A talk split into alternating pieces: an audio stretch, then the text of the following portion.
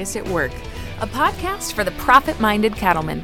Brought to you by the Angus Beef Bulletin, we have news and information on health, nutrition, marketing, genetics, and management. So, let's get to work, shall we? Hello, and welcome back to Angus at Work. The relationship between commercial cattlemen and their seed stock provider is a really important one. That relationship helps make sure that you reach your operations goals. Today's host, Miranda Reiman, sat down with Paul Bennett with Knoll Crest Farms to discuss how this relationship and the understanding of genetics helps us set up commercial cattlemen for success. Today's episode is brought to you by Lallemand Animal Nutrition, and we thank them for their support. So, let's dive in. Welcome to Angus at Work. I'm your host, Miranda Reiman, and today I'm sitting across from Paul Bennett with Knoll Crest Farms from Red House, Virginia. Hey, Paul. Good morning. How are you today, Miranda? Excellent. We've been at the Beef Improvement Federation conference up here in Canada, and we've learned a lot throughout the week. And, and one thing that I wanted to grab you specifically for our commercial cattlemen was a panel that you sat on yesterday. So give me just a little bit of a rundown on what that panel was about. Our discussions were focused around uh, basically a business case for the use of EPDs, which was very easy for me to do just because I live and breathe EPDs with our customer base uh, year round.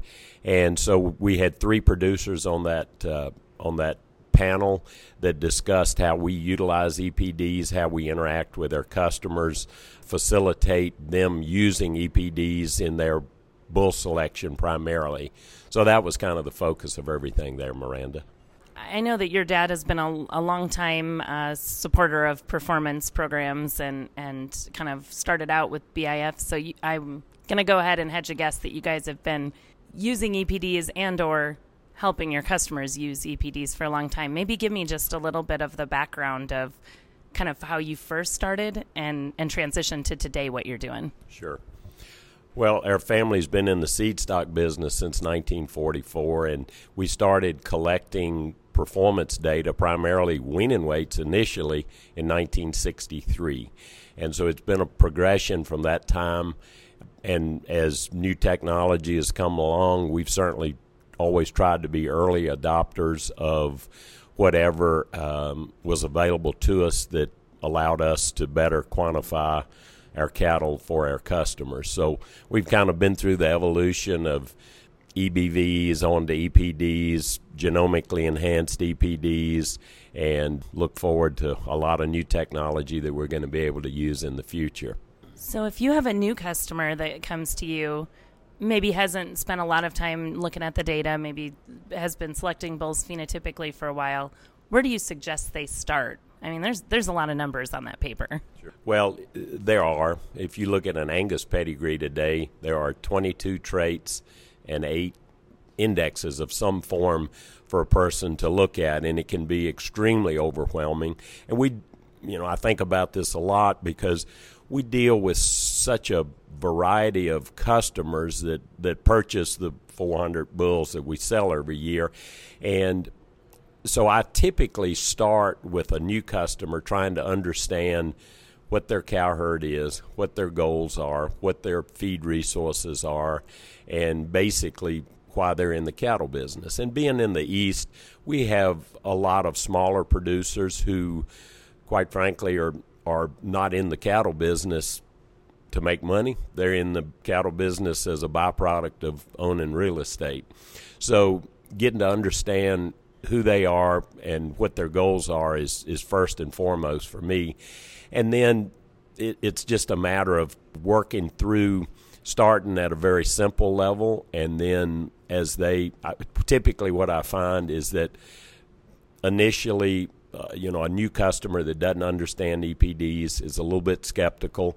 And so we you know we try to match cattle and EPDs with the customer and and give them some experience with bulls so that would kind of be on the simple side but we also have other customers that actually want everything that's on an Angus performance pedigree plus some some other stuff. So, you know, we, we always try to be prepared. And I guess my goal is to breed cattle for the most sophisticated customer that I have knowing that 99% of my bulls are not going to be sold to that person. But um, it's a relatively easy educational process as long as we don't try to put too much information in front of a customer at one time. So you're you're asking the customer what their goals are. I mean, that really starts with the customer knowing and being able to articulate what their goals are too when they come to you for bulls. Sure, that's right.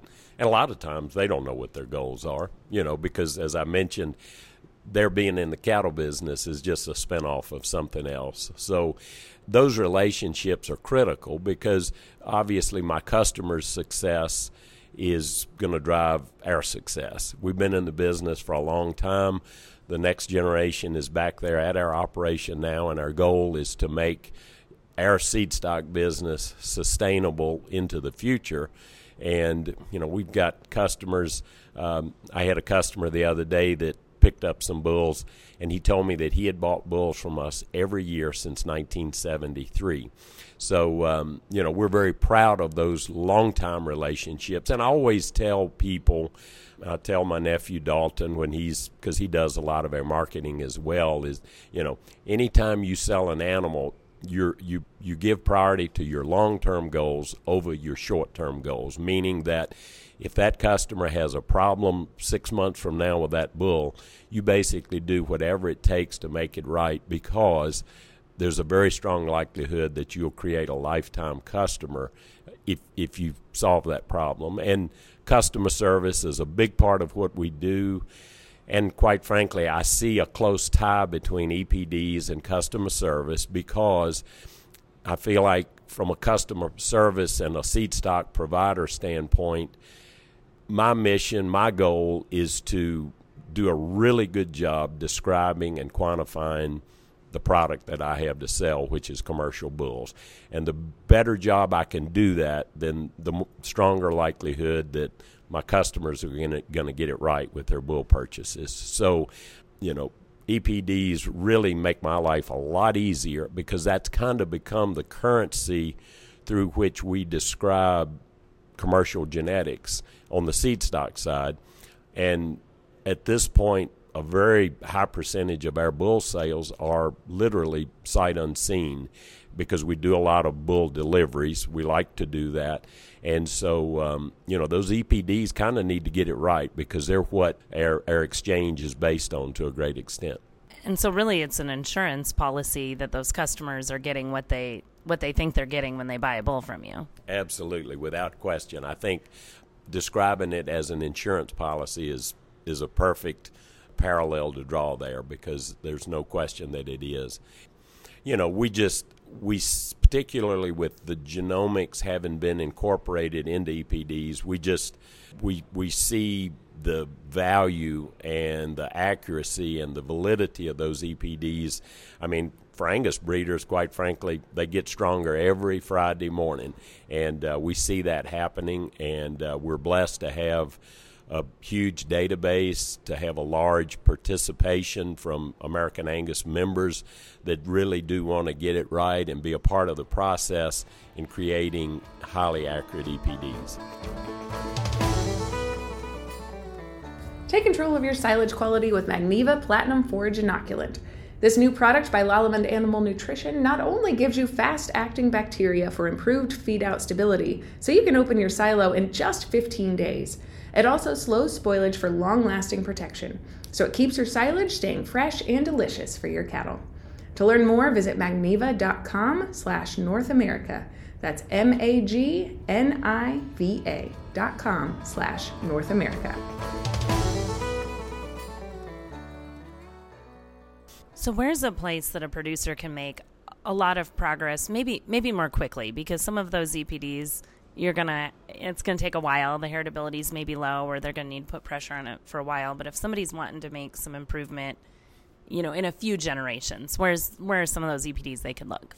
Well i would say that for folks in the commercial cattle business most of the american angus indexes are specifically designed for them probably the, the simplest one to adopt and utilize and see results from would be the dollar beef, you know, the terminal component because its ingredients are pretty simple and straightforward.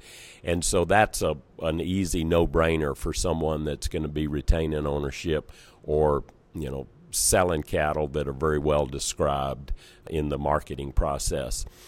The dollar maternal index is one that I kind of move a lot of our customers in the direction of because it encompasses multiple traits, all of which contribute to the success of a maternally oriented cow calf operation.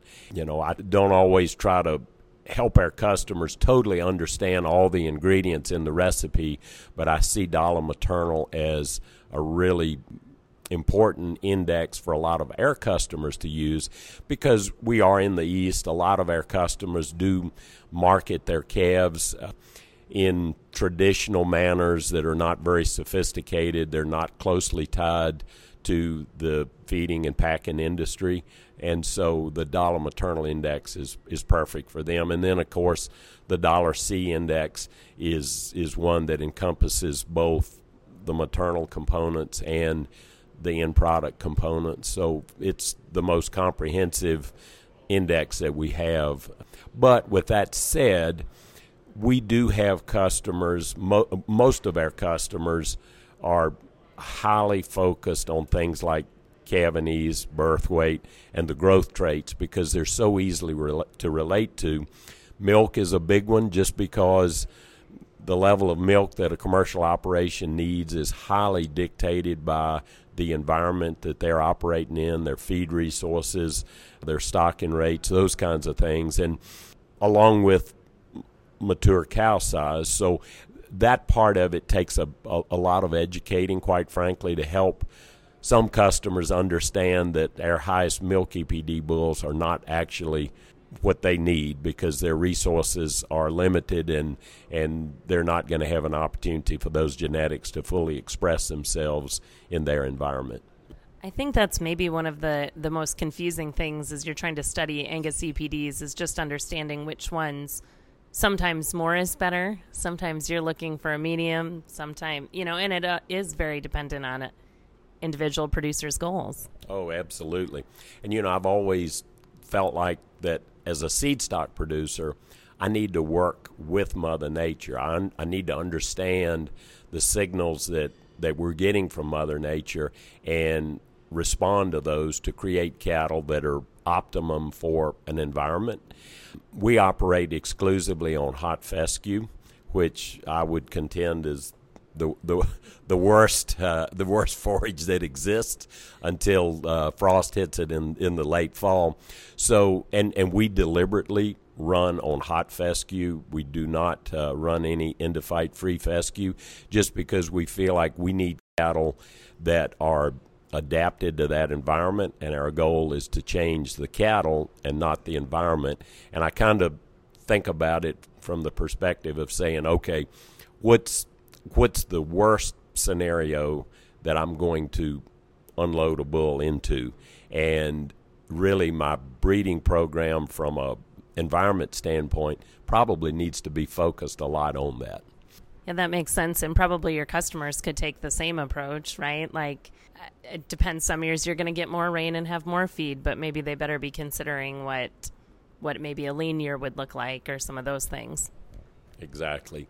And you know, we've we've seen a lot of drought in in quite frankly almost every part of the United States. We've certainly experienced it in the east and and the mid Atlantic region and so yeah, I think we we all need to be prepared to have cattle that are going to be thrivers and well survivors and thrivers in in the the worst case scenario from a feed resource standpoint. So I wasn't able to actually attend your your panel discussion there because I was running around to a couple of different things. Is there anything else that either you said on stage that you want to make sure that our listeners hear or that you heard from either of the other panelists? Well, Dara asked each of us to kind of think into the future with respect to EPDs and, and give some suggestions of EPDs of the future, maybe. And I guess the two that I suggested, one of which was something related to heart health. And of course, American Angus is very aggressively in the AGI is very aggressively in the discovery phase of genetics related to heart health. So I think that we will see EPDs that help us genetically select for improved heart health in the near future. And then probably further out into the future is going to be an EPD that that's related to methane and greenhouse gas emissions. Uh, I think that's just the reality of where we are in this world today. That it would be uh, we'd be remiss not to explore that and see what opportunities might exist for us to to make genetically genetic improvement with respect to uh, to cattle and their relationship with greenhouse gas emissions. Yeah, that was super interesting yesterday to hear from some of the speakers in uh, dairy industries or perhaps in other parts of the globe that that are maybe a little bit further ahead than we are in the United States on those. So, well, thank you for your time, Paul. This was super fun. One thing that we always end on the cattle business is a people business. So, I want to hear something good, just good news, either whether it's personally or with your cow herd, anything. What's something good? Well, something that's good this morning. We're in Calgary at the BIF meeting. I always see it as an opportunity to, to be around people that are excited about beef improvement. And it's just fun to engage those people and to leave this meeting with you know aspirations to do better.